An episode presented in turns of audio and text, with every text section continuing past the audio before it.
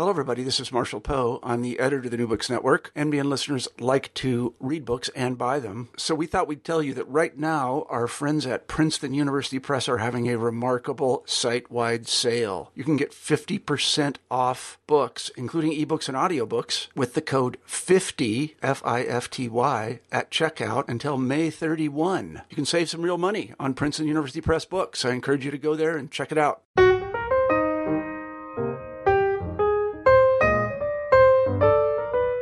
Whether you're on the right or left of the political spectrum, I'll bet that lately the office of the president isn't far from your mind. Every day, it seems, I encounter one, two, three, four stories about President Trump, which includes those on Twitter that he posts himself. For me, as the stories keep coming, so do the questions. Who is this guy? How is this guy president? And by extension, just who can be president? What kind of character or lack of character makes a person right for the office? My questions aren't new, even if our current president raises them in new and, for me at least, disturbing ways. There's an entire subgenre of literature devoted to them. The presidential biography aims to give readers a sense of who a given president is, of the man behind or before the office.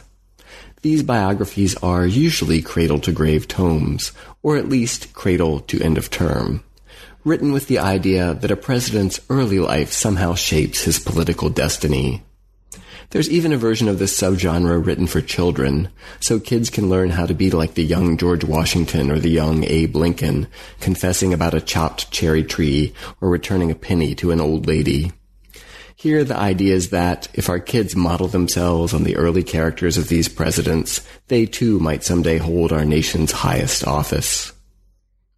In his latest book, 44 American Boys Short Histories of Presidential Childhoods, William Walsh explores not only these assumptions, but also the literature that's built upon them. To create it, he read through hundreds and hundreds of presidential biographies, from Washington to Trump, and out of that experience assembled a singular book, one that takes us across 285 years of American history and into the boyhoods of 44 men who shaped it since 1801 from the White House. The result is fascinating. Walsh didn't write a single word of his book, and yet it is clearly the result of a consummate literary talent. Bill Walsh, welcome to the New Books Network. It's great to be here. Thanks for having me, Eric. Well, it's good. Uh, you've got this this new book out, 44 American Boys: Stories of Presidential Childhoods, and I am looking forward to hearing about that. Um, but it's it's an interesting book. It's an interesting book both in terms of the content, which is is very apt and of our moment, um, but also the way you put it together. And I wonder if be, before we turn to the book, you could tell us a little bit about about some of the other books that you've put together and and your your artistic method, because it, I think it's going to be surprising to some listeners. Um, you, you work in a a way that that we don't often picture when we say think of Shakespeare in Love or you know the poet in his garret. Um, so could you tell us a little bit about, you know, your, the work that you've done, uh, before this book and kind of how you go about it? What, what makes a, what makes a book? What makes a work of literature for you? Well, I've done some conventional fiction writing, a novel and a few short story collections, but uh, this 44 American Boys is the third book that I've done of uh, recycled content where I'm deriving my ideas from, from other writers and trying to produce new texts from their work that I hope is a commentary on their work and also a, a creative piece and a new way to look at them. So, about maybe about 10 years ago, I first started doing this with uh, Calvin Trillin, the uh, New Yorker writer. I came across a book of his called Killings, and uh, I had never heard of the book and it seemed out of character for him. I thought of him as a, a lighthearted writer who wrote about food and about his family, and uh, I didn't know that he had the, this other uh, journalistic interest in in, in uh, murders that had occurred throughout the country during the 60s and 70s you know, in small towns and in big cities, and he went and investigated them for the New Yorker and, and wrote really thoughtful pieces on them. Uh, and I read the book and, and loved every minute of it, and trying to f- locate the writer that I knew in this new topic, or what was the new topic for me. And I, I found it in the way that he used the interrogative, the way he constantly used questions as he told stories to get at what he wanted to say. So I started writing down the questions uh, and thought that they looked really interesting on their own. And they followed each of the stories in a really interesting way. So I sat down with the book and typed out every question, every interrogative sentence from the book beginning to end, and then just started playing with see what, what I had. And I sent it out to some some online journals and uh, a journal called Opium accepted it. And when that happened, I thought to myself, I should do the same exercise for all of his books. Locate the questions and how he uses the interrogative in all of them. And, you know, he's written maybe a half dozen novels and a few memoirs, and then he's got all this journalistic writing. So there's a, a real variety in what he's done. So each of the books was different, and at the time I I started doing this, I think he had about 21 or 22 books out, and he's maybe published a few since then. He's also got some some books of light verse that he's put out, and as I completed each book, I, I would send it out and got a few printed here and there and a few accepted to online journals and finally had what would amount to a book and thought this would be a really interesting book of a book that contained only questions, a book that uh, contained no word of my own that I that I didn't compose, and you know was able to find a, a an interesting publisher in Keyhole Press, which uh, they had a journal Keyhole um, had a journal out um, in the mid 2000s, early mid 2000s. And they've done a few books as well, a couple of my books since Question Struck. So that was the name of the book that I did on Calvin Trillin, Question Struck. Uh, and then a few years later, I, I started doing the same exercise with with uh, the books from of James Joyce and his plays and his poetry as well. And I minored in Irish literature as an undergrad, and you know, really loved uh, reading James Joyce, but I, I, you know, I'm not a scholar and I didn't have the same approach as a, as a scholar would. I was just trying to find different themes and different word uses, usages in his in his books, and trying to create some some different uh, derived texts and some poems as well from that. And uh, uh, Keyhole put that out as well. That was called Unknown Arts.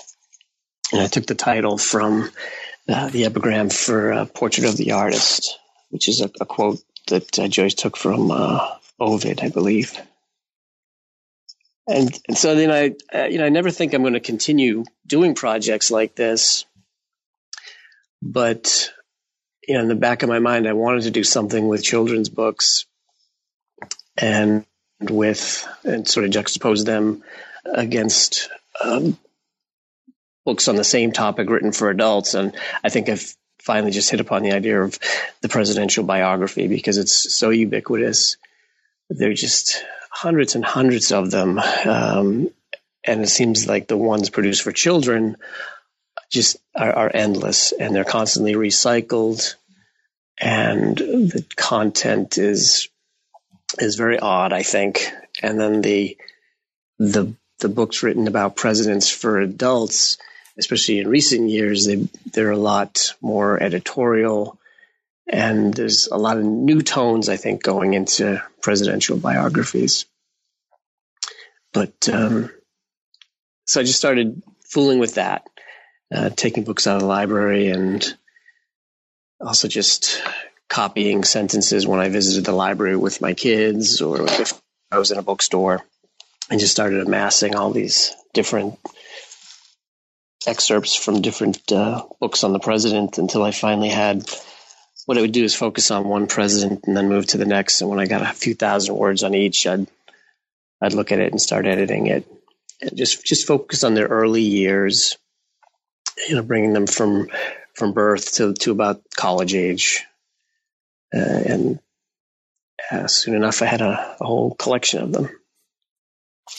Well, let, let's circle back for just a second um, before we go yeah, into, to what you ended up. Yeah, you know, um, as, as, a writer who has sometimes worked with, with what I'll often call found text, but uh, right. know, stuff that I take from other people. When when you know non-writers will ask me about a piece like that, I'll I'll go I'll stumble over myself and I'll start it and I'll end up talking about Duchamp's toilets or something like that and his ready-mades right. and and I like that you've called it recycled art because that that puts this wonderful kind of eco save the planet spin on what's going on, right? Um, right. You're taking the, these works of art that exist and you're turning them into new works of art and you know saving us from that that big carbon footprint of new works of art that we don't need when we can do it from before. So I, I really love that.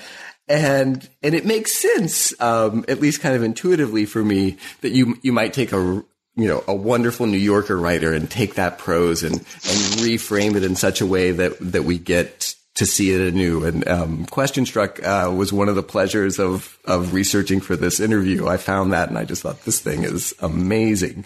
Um, and then James Joyce, right? There's there's this literary giant. You know the language is going to be amazing.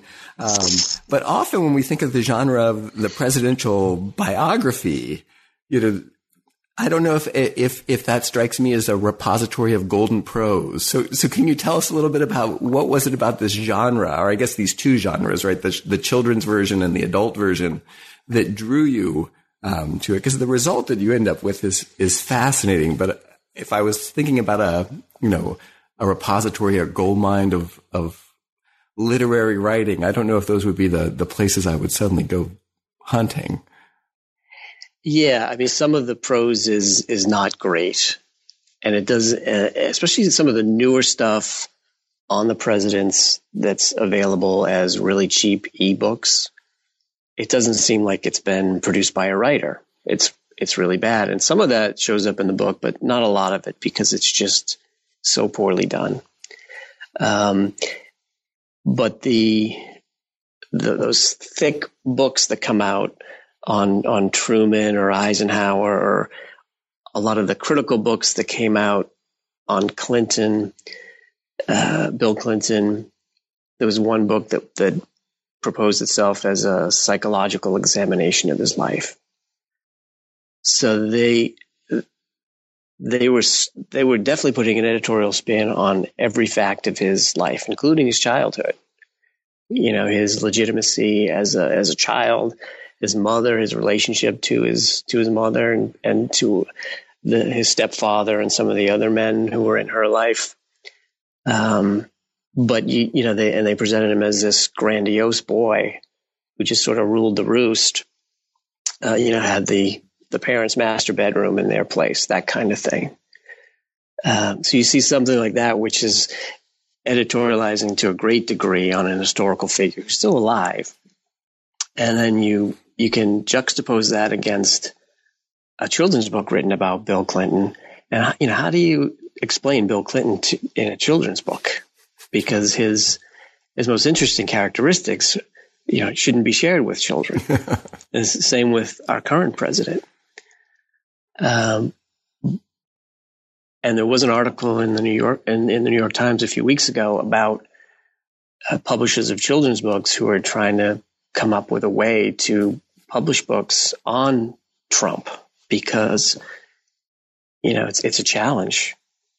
Uh, how do you present him to to a uh, to a child reader?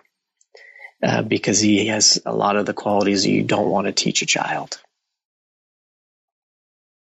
So there's there's a ton of stuff, and you're right. It's not it's not good writing in many cases, but then there are a number of really great writers and Sandburg on Lincoln and people like that.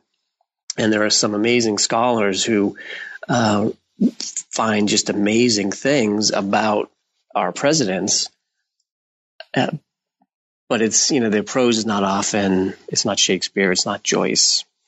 Um, so there was, but I would still find something and say, that's a weird way to say that. That's kind of interesting because you could find a, a piece a, a, piece of information about a president's childhood and see it reflected in six or eight uh, biographies about him. uh, and you just try to find the one that sort of struck a chord, whether it's a pretty note or or a sour note. Uh, and I think when you're combining it with six or seven different voices in a single narrative on uh, on a single president, you, you, get something that has a lot of flavor and has a lot of variety from one president to the next. So, so tell us a little bit about that, right? What is the composition process? You've you've got this. You're focusing on a particular president. You've got multiple source texts from which you can pull with different tones, with different styles, probably some of them written over vastly different time periods. Um, and, and you're creating, you know, a, a portrait that in printed form could be four or five pages, something like that. What's, the, what's the principle of composition that allows you to, to move forward? How do you know what to put in and what to keep out right. when you're done? yeah. Well, uh, some presidents have you know 150 books written about about them, and others just have a dozen or so. Um, so it's always limited based on who the president was, when they served. Some of the older ones, especially the ones who served during the 19th century, there were a lot of interesting books written about them that are out of print that you're not going to find anywhere, but that you can find online.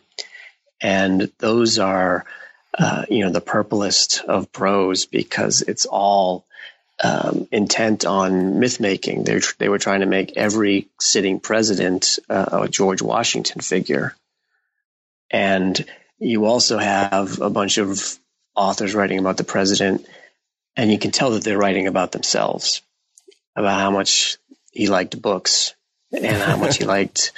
You know that some of these presidents were not the bookish types, you know. Um, and and again, you have others that had a real stance. They they they they're writing from generally from the right uh, in very critical tones. And then you've got presidents who are being re-examined, like Wilson. So he's the only president who had a PhD, but you know his sympathies um, on race were were way out of whack because he came uh, from the other side of the South uh, and he, he his experience as a youngster was was very different, uh, and unfortunately, he brought that into the into the White House. Um, that's not really much of a part of the the piece that I did on him in this book, but it's it, it's there. I mean, you can tell where his sympathies were. So there's the variety of um, points of view on on all of these presidents is is really uh, sometimes just massive. And so that's, you know, you're always going to get conflicting tones uh, about the same topics. And I think that that really worked well in, in these short pieces. So what I would do is just find as much as I could, find books and, and look in, in table of contents and then look and see all also who they're referencing and footnotes to find uh, original sources and those books, which were sometimes a challenge to find, uh, and trying to put together a, f- a few little pieces about these uh, boys growing up and what they experienced and how how that was relayed by by authors. Uh, and it's interesting that so many of them their their childhoods were framed by uh, by the wars that were going on in this country uh, and by other other expansion of, of new states. Uh, so it, was, it, it's it really chronicles that that whole um, the whole era of the every era of the of our history, and it's done so f- relating it to to a child, and you know hundred years ago, people weren't writing about children in this way. So it's it's likely that what we know about the childhood of some of these earlier presidents, that's about all we know about childhood in America at that time, because no one was recording it um, or or memorializing it in the same way. Well, I think there there is this idea that that kind of gains traction with Freud that the you know the adult character is somehow incipient in the childhood, right? The psycho origins of character. And you know, the, that's not always the way that we've thought about how human beings come into the, their adult selves. Um, so you found that reflected genreically in the earlier biographies? I think so, because they, I think that's what the authors had set out to do in many cases, especially the books written for children, um, because you're reading about uh, George Washington and your the subtext is you should behave like him. Mm-hmm. Uh, or you're reading about um, Lincoln and you know his love for for learning and all of his great qualities about you know the the story of him uh, reprimanding other children who were putting hot coals on the shells of turtles. Um, so that's a great story, and it's instructive for any kid to to to read. You know, you should not treat animals this way, uh, and that's where you're learning some of these lessons when you're younger. And you know, kids are being told, or at least boys are being told, you could grow up to be president one day. Um, well, there's this interesting tension. It, it's also in the the two titles of your books, um, but it plays out in the in the books themselves. On the one hand, right, you've picked these these 44 people because they've gone on to have this this office, right? They've gone on to become presidents. And right. on the other hand, you you present them as boys, right? And and you make this interesting choice not to name them. It's always he, right? So you've anonymized them. Um, so tell me a little bit about that tension, right? There's, there's a selection process that's very understandable. We're going to encounter these presidents. We're going to have some, you know, uh, hopefully insight into who they are and why they are and how they got there. And yet at the same time, there's this movement to, to make them representative rather than singular. Yeah, well, I, that's exact. That's a great way to put it, and that's what I was after. I, I wanted it to speak to uh, childhood in America during our entire history and even the prehistory of our United States. Um, and I think that um,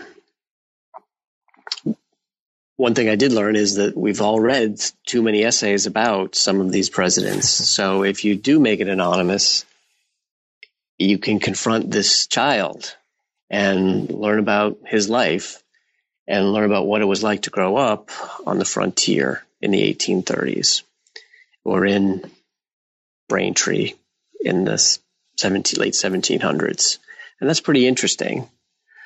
Um, I think it also helped to to shed some focus on their their families as well, so that they're not dominating the narrative in the same way that that they would if their name were part of it. Uh, some of the their siblings were very interesting and were instructive in how they how how they grew up and who they became, uh, especially in the early years when so many of them had siblings who died young. Uh, and even when I look at a, a, president like George W. Bush, who for me was a, a frustrating president, but reading about him as a boy and, and seeing how he learned about the death of his sister really does humanize him. Uh, and the way it was characterized in the book that I, in the best characterization that I found was really compelling. I mean, he didn't even know that his sister was ill because his his parents decided to keep that from him.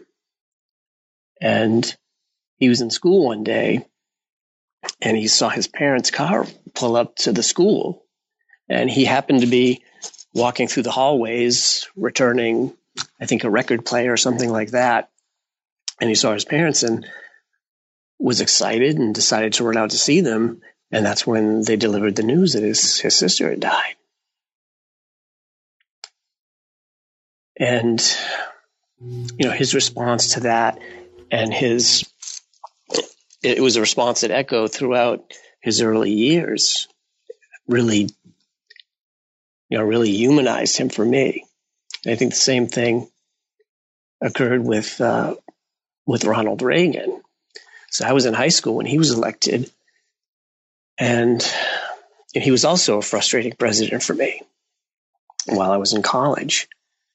Um, but he had a very difficult childhood with uh, an alcoholic parent. And, you know, you can really, you can really see that, that person outside of uh, his politics when, when you understand them as a child. You willing to read one of them? Uh, maybe one of the ones you mentioned, or one that that you think you know does something you're particularly pleased with. Um, I think it would be really great to to hear how they work because they're just you know hearing you talk about them. I think if I were a listener, I'd say, you know, what does that sound like? And and they are fascinating in the way that that there are these modulations of tone.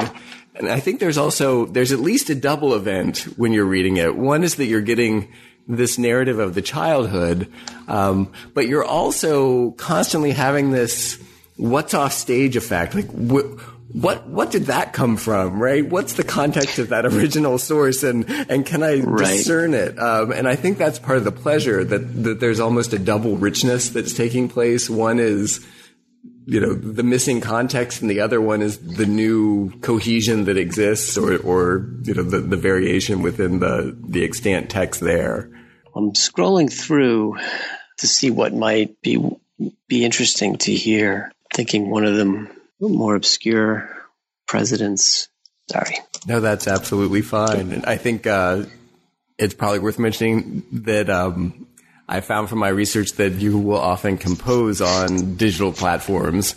And yeah, but well, I found that you know rather than running out to the library or sitting in the library, it was it, it was nice to use Amazon's feature. Uh, you know, take a look inside, uh, which some books you can read up to forty pages, and you know, with these presidential biographies, they generally begin with some uh, vignette while he's in office that's brief and you know dramatic, and then they immediately drop into uh, his youth, his, his birth and childhood. So I would be able to to get a lot of interesting things that way. The the only drawback with Amazon's uh, preview of a book is you can't. I, I haven't figured out a way to copy and paste the text, so I had to. I did have to rekey it. So in that way, uh, it was work, and uh, it was writing in some way. Which is what um, we as but, experimental writers always have to do. We have to say, well, no, no, I did, I did do some sort of work. I didn't just copy and paste right. it. But even that can be an interesting artistic act. Right. well, the the book on Trillin was was really a balancing act because I just sit with the books, generally taken from the library, and uh, read along. And then as I found questions, pick up the laptop and type them in while I watch the Red Sox uh, one summer. So, um, yeah, I mean, the, the the work comes in conceptualizing it, I guess. Uh, if I have to defend uh, what it is and if it has any value. But um, yeah, you don't have to defend it. I think it would, at least not to me, Bill. At least to not to me. Yes, and it, right. um, but I think it is interesting to to hear artists who work in this capacity talk about the vision they have of art because I don't think it's one that's that's still our default. You know, when we think about the NEA, if it will still exist, um, right? Yeah. Well, ha- have you found one that you might be willing to read to us? Yeah, I think um, I think what might work is um, number seventeen. So it's uh, Andrew Johnson. His life was one intense, unceasing, desperate struggle upwards with seemingly little attention to what the climb was all about.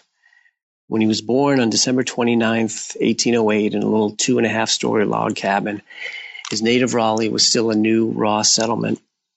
In later years, the story of his birth in a small building in the back of Casso's Inn became traditional. The story goes that his father and his mother worked at the hotel.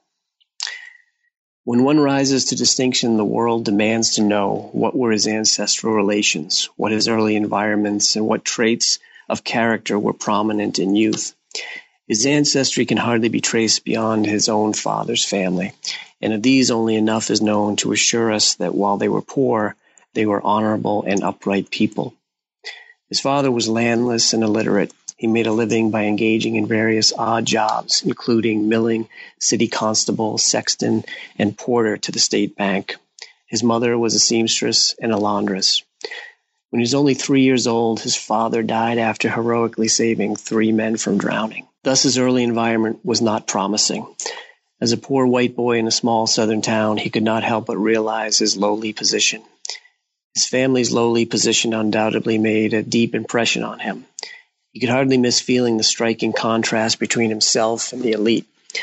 Unlike children of the rich, he never had a day's schooling in his life. His mother was too poor to afford it, and there were no public schools in Raleigh. All schools charged tuition back then, and his family had little money. The admirable system of common or free schools, which are now enjoyed by the poor children of the whole country, is a blessing which at the time had not been experienced by North Carolina and consequently he was never enabled to receive an hour's instruction in a schoolroom.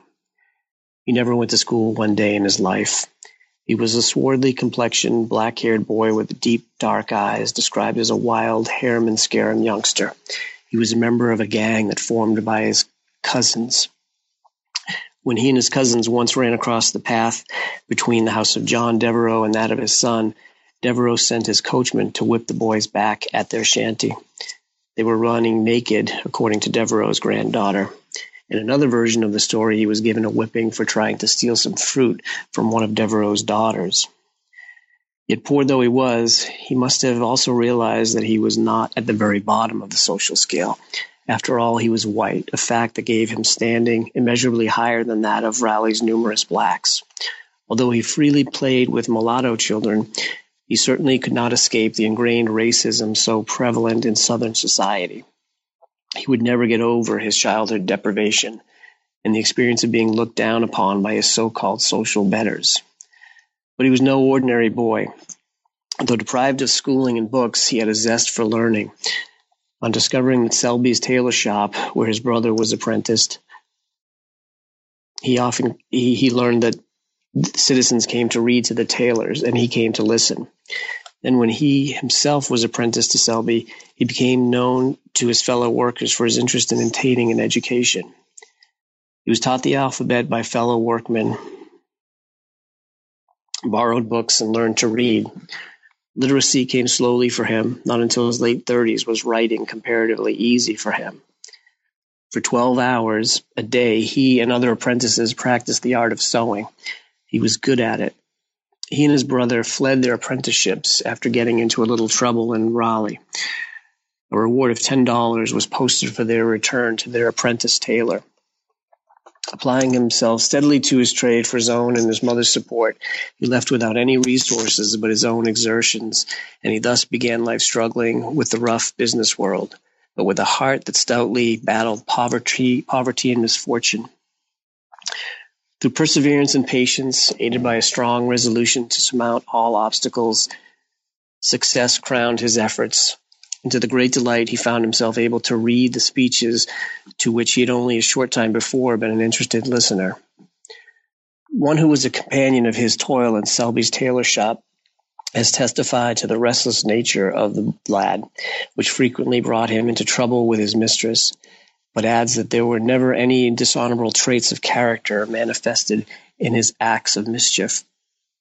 It is said that he fell passionately in love with a young lady of Laurens, and that rather than marry before he had gotten a start in life, he ran away from the temptation to which he was determined not to yield, and yet whose presence he dared not face. After his experience as, a, as an apprentice, he determined never to work for another man, he would have his own shop and he would never have a partner in business. These resolutions he carried out, and they are an index to his whole life. He was the very personification of independence. He did not wholly repose confidence in any man. When he was 16, he moved to Laurens Courthouse, South Carolina, where he worked as a journeyman tailor. Two years later, with his mother and stepfather, he set out in a two wheeled cart drawn by a blind pony for Greeneville, Tennessee. Here he married Eliza McCardle, a woman of refinement who read to him while he was at work and taught him to write. He did not know how to write his own name on the marriage certificate. In the evenings, when he was done sewing, his wife taught him how to write and do simple math. He practiced his signature in the margins of his account books, but his spelling and writing skills never became polished. And that's where we hit the end of number 17. Yes. A little bumpy there. I'm reading without my glasses. reading without your glasses. Here I am with, with the actual physical book object you know, enjoying the, the leisurely of the page, and there you are. Uh, it's part of the part of the interest, I think, of of this kind of composition where um, artists are recognizing working in a digital world. Um, but nonetheless, we're bound by our bodies and our glasses. I'm certainly one of those. That's right. Well, I, I, I suppose you know what what we hear in that among the fascinating details of his life and the kind of ways in which the same facts will be narrated in different tones and registers depending on on what I imagine as the source is, is this kind of illustration of virtue, right? The independence, right. um, the tenacity, the the lust for education, all those things that you would think of as a you know in a didactic story for children or or in something that was going to myth make um, a president and and so I guess I have a couple of like questions for you being in a unique position. And, and one of them would be something like n- most of us out there have not immersed ourselves in the literature of 44 presidents and the hundreds and hundreds of books that you must have combed in pieces or in whole to create this. So as, as you look at the office from this mountain of experience that you've gone through in creating creating your book. What do you see? Well, there's a there's a good number of presidents who you can tell are are you know by their birth are bound for that office, whether that's the Bushes or the Roosevelts. Um, if you think about someone like Gerald Ford, uh, you know, he was president for only two years but here he was another case where he was he, he's the only president who had a different name at his birth, uh, a fully different name. His, he was renamed when his mother remarried, and um, he took his stepfather's name, and they gave him a brand new first name as well. And he didn't he didn't know any of this until I believe he was in his uh, his teens. Um, so his beginning you know, born to a woman in an incredibly abusive situation. I think uh, uh, she was beaten on her on her wedding night, and then he was born a short time later. You know, who could have predicted that someone like that would become a senator and then a uh, a president and first vice president? He's also, you know, was unelected. Um, and if we look at our current president, I mean, his path to the White House is pretty remarkable as well. I don't know that there's anything that can that I found in any of these books that would say these are the childhood qualities of a president that, that are that are exactly true uh, and that you can demonstrate. Uh, Bill, I think that's so great because that's the assumption, right? There's some key in their childhood that that that got them there.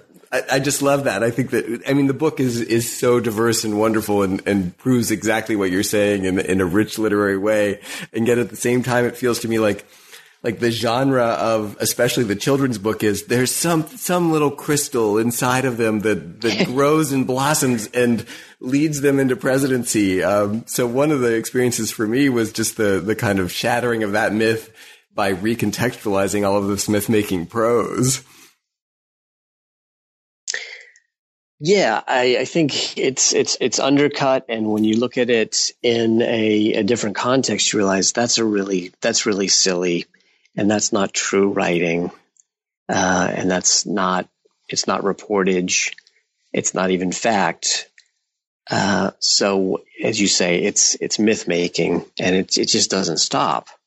No, um, it gets re- churned again and again. I, I, think there'll be a challenge with this next president. As, but. Yeah. Well, I mean, you know, looking at the polls, we we were we were certain that um, Hillary Clinton was going to be elected, and had uh, prepared a, a, piece on her. And you know, to be truthful, because she's been a public figure for so long, there were a lot of really great children's books that talked about her, but they didn't present her as, oh, President Hillary Clinton. This is what she was like as a as a child. It it it was a they in a way they were truer um, because they they weren't all PR um, to the same degree as the presidential bios. And if if you'd if you'd read all of these pieces on her, you would think that is someone who is bound for the White House. You know, um, so it, that's that's one lesson that I learned. And and you did you did a story on her, right?